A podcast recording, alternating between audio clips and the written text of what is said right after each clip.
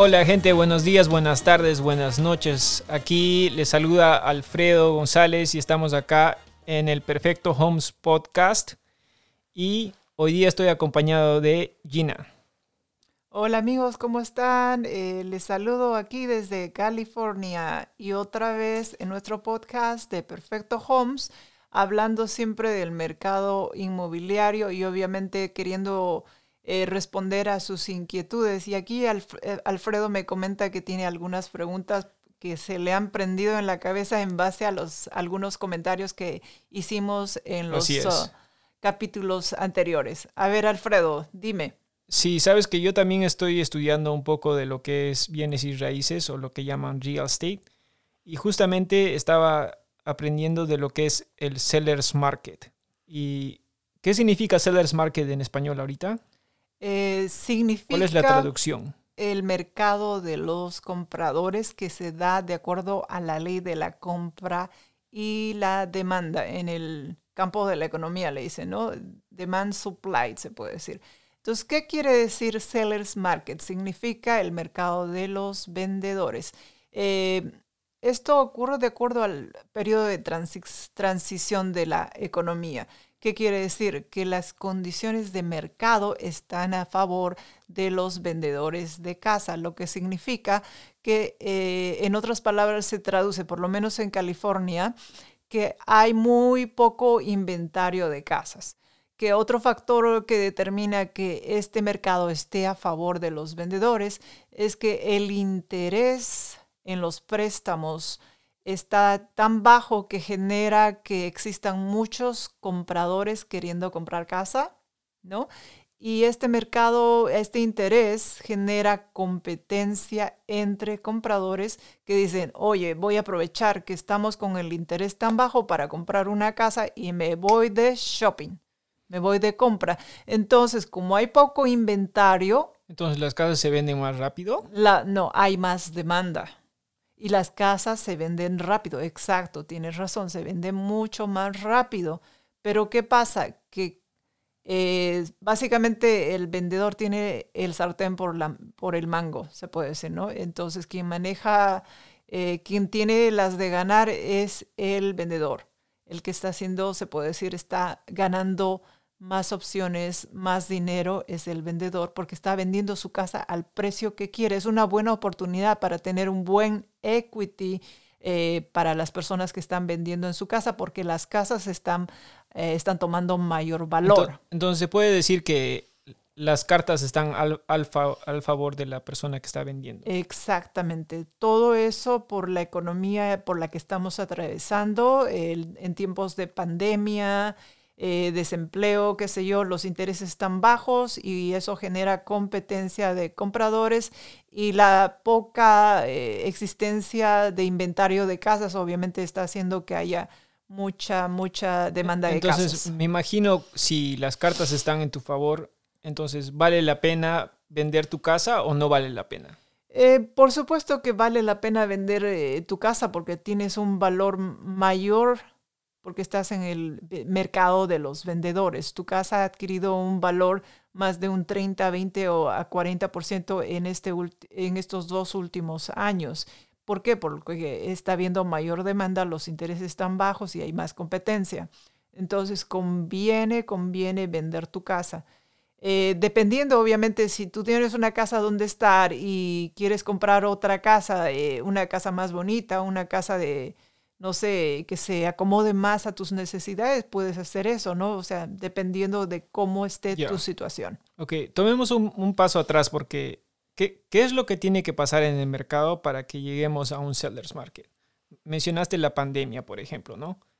Entonces, ¿cuáles, ¿cuáles otras son las razones por la cual el mercado se convierte en seller's market, no buyer's market?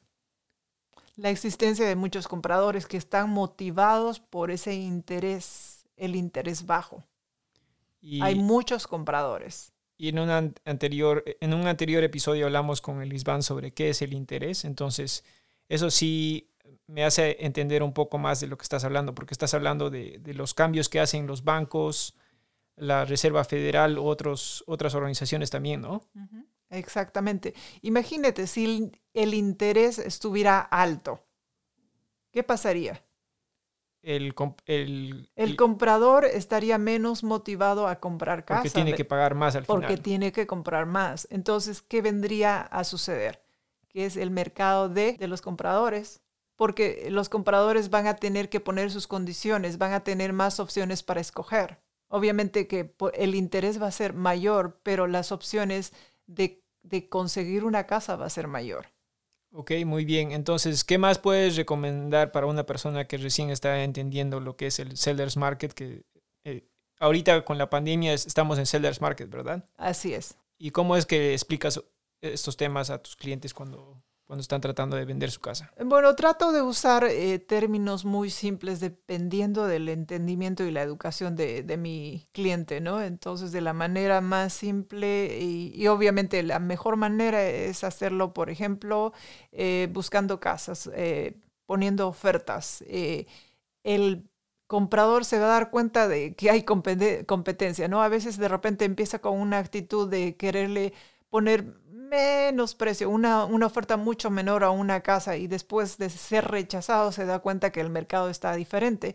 Entonces va entendiendo eh, cómo está el mercado en base a la exposición que esta persona tiene ahí, ¿no? Pero de antemano yo le explico eh, seguir mis consejos, seguir mis líneas de experiencia para que pueda entender. Muchos de ellos entienden, pero muchos eh, piensan que no es así, que pueden ofrecer precios, precios menos uh, o más bajos y, venir con una oferta que de repente no tiene, no tiene fundamento, pero ahí estamos. O sea, el agente eh, trata de representar eh, las intenciones del ah, vendedor o del comprador, pero también es una fuente de información, es una fuente de guía. Por eso es muy importante conectarse con agente de bienes y raíces y por eso estamos aquí en Perfecto Homes para ayudarle en este tema.